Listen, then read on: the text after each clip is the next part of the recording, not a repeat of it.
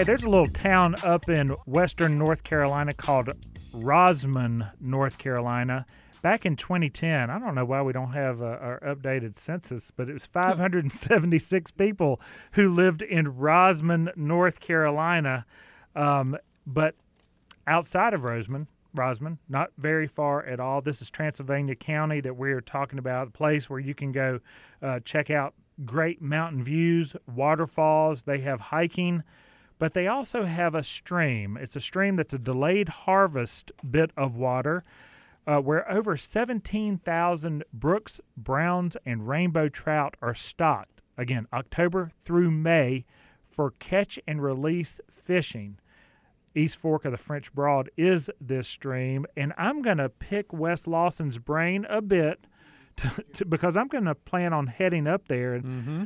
Wes, let me go ahead and get this out of the way first. It's wintertime Yep. in the Carolinas. Yep. Um, should I be going fishing? Yes, absolutely. That's the time to go. Trout, of course, like and prefer cold water, cold mountain streams. And how do we get that here? We get that in the colder months. So, yeah, and you know, as you know from purveying all these goods, layers and waders, and you'll be just fine. All right. So I've got my waders, I've got my layers. We talked about that in a previous segment about skiing, of all things. Um, you can check that out. Highlights of the Carolina Outdoors with Wes Lawson and Bill Barty. So give me some advice. I want to have success. I know there's, um, it's a cascading stream. Mm-hmm. uh, and it's a popular stream, but it used to be under the radar a bit. It seems like it's being found out more and more these days. Of course, Brevard, North Carolina, not very far from Rosman, bigger city, breweries going on, restaurants going on, music scene there in Brevard. Uh, so that has brought people up there. But can you give me advice so that I can have success?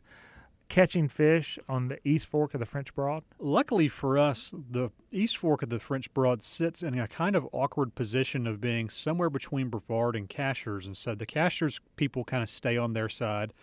And the Brevard folks, or people who are oh. going, like maybe they're coming from Charlotte or somewhere else, have to drive past the Green hmm. and then the North and the South Mills and then the Davidson, which is probably one of the most popular trout streams in the state. So those catch a lot of folks.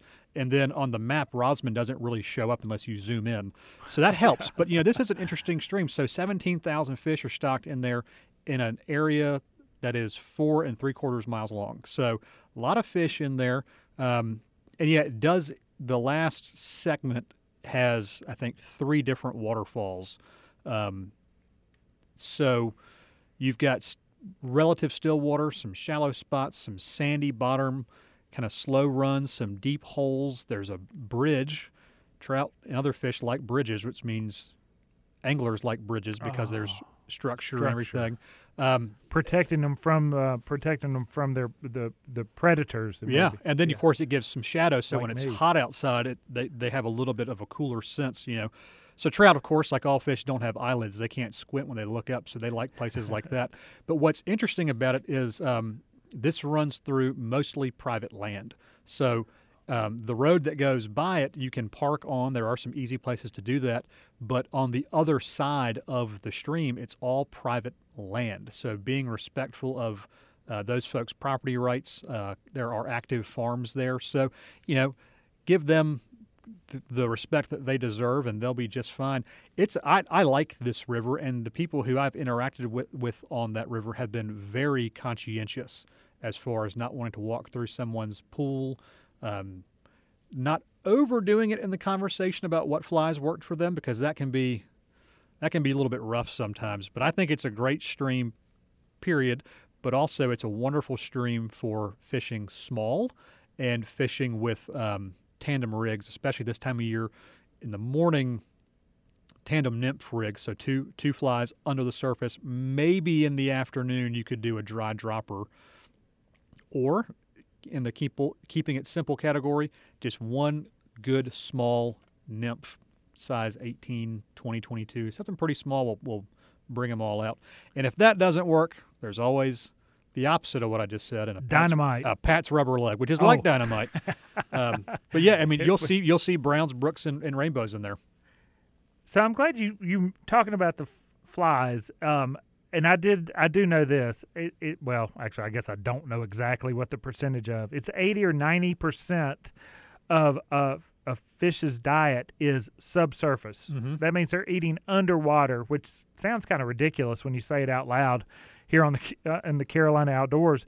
But that means they're not hitting these dry flies Right. as much. And I guess insect uh, activity uh, topwater seems to be less in the winter months. I know the days are shorter for Mhm. sure. I have that noted to beware of. But I'm hearing you. I'm probably going to be nymph fishing, Yeah. double nymph rigs, like Yeah. you said. I if the sun comes up, like it did, uh, or if the sun comes up, um, is out. Yeah. we know the sun's going to come up. We hope. Um, but if it's out, there is that opportunity for that dry fly or Mhm. uh, I guess dry dropper, which for our listeners out there means I'll, I'll be fishing a topwater dry fly. It floats on top, followed by underwater fly, a nymph. hmm Yeah, about 14, 18 inches behind it. Yeah, I mean, if if the sun does come out, there'll be sort of those shafts of light coming through the the trees. Um, you might have an opportunity for maybe a an Adams or maybe a, a, a Elk Hair caddis, something like that, probably in black. Um, yeah, I, I I think it's just a great stream because you can be a novice angler and have a good time. You can be a really experienced angler and have a really good time. Um, I mean, I met a gentleman there who's been fishing that river for over 62 years Whoa! uh, and he uses one fly. Is it a dry fly or a nymph? It was a nymph. Um, Whoa! and he, I mean, he was that was pretty fascinating. But he he was an oversharer, and it was kind of it was kind of rough. But uh, super cool guy to be fishing there. Um, grew up around there. It, but you'll see, you know, license plates from all over. Is it easy? I mean, I can find Rosman. Is the East Fork of the French Broad easy to find? It is. The roadway's right there. You know, it is on the east side of Pisgah National Mhm. Forest, which is I don't know, a hundred, however many thousands of Yeah. acres. Big. The Cradle of Forestry is nearby there as well, which is the birthplace of the U.S. Um, um, Renewable Forest Service. Is that yeah, the right way to yeah. say it? All all of that, I think we owe a little bit of credit to uh, Anderson Cooper's great great great grandfather. That's all Vanderbilt kind of planning. Um, yeah, it, there's it's a beautiful area. There's a lot there. Um, you and I went early in the morning. I mean, I left my house at three thirty in the morning, Gravy. which is rough. But I don't like to be late, and I had a lot of work to do before the clients showed up. You know, the deer hunters were out. There were some people who were getting ready to go scout bear. Um, and it was just fun to see all that. So you'll still see lots of good wildlife out there. Um, the fish will be active because this is the time to go mountain trout fly fishing in North Carolina. You heard it from him. That's Wes Lawson right there. He's given permission. He gave me some tidbits of information for me to go out there and have a successful journey.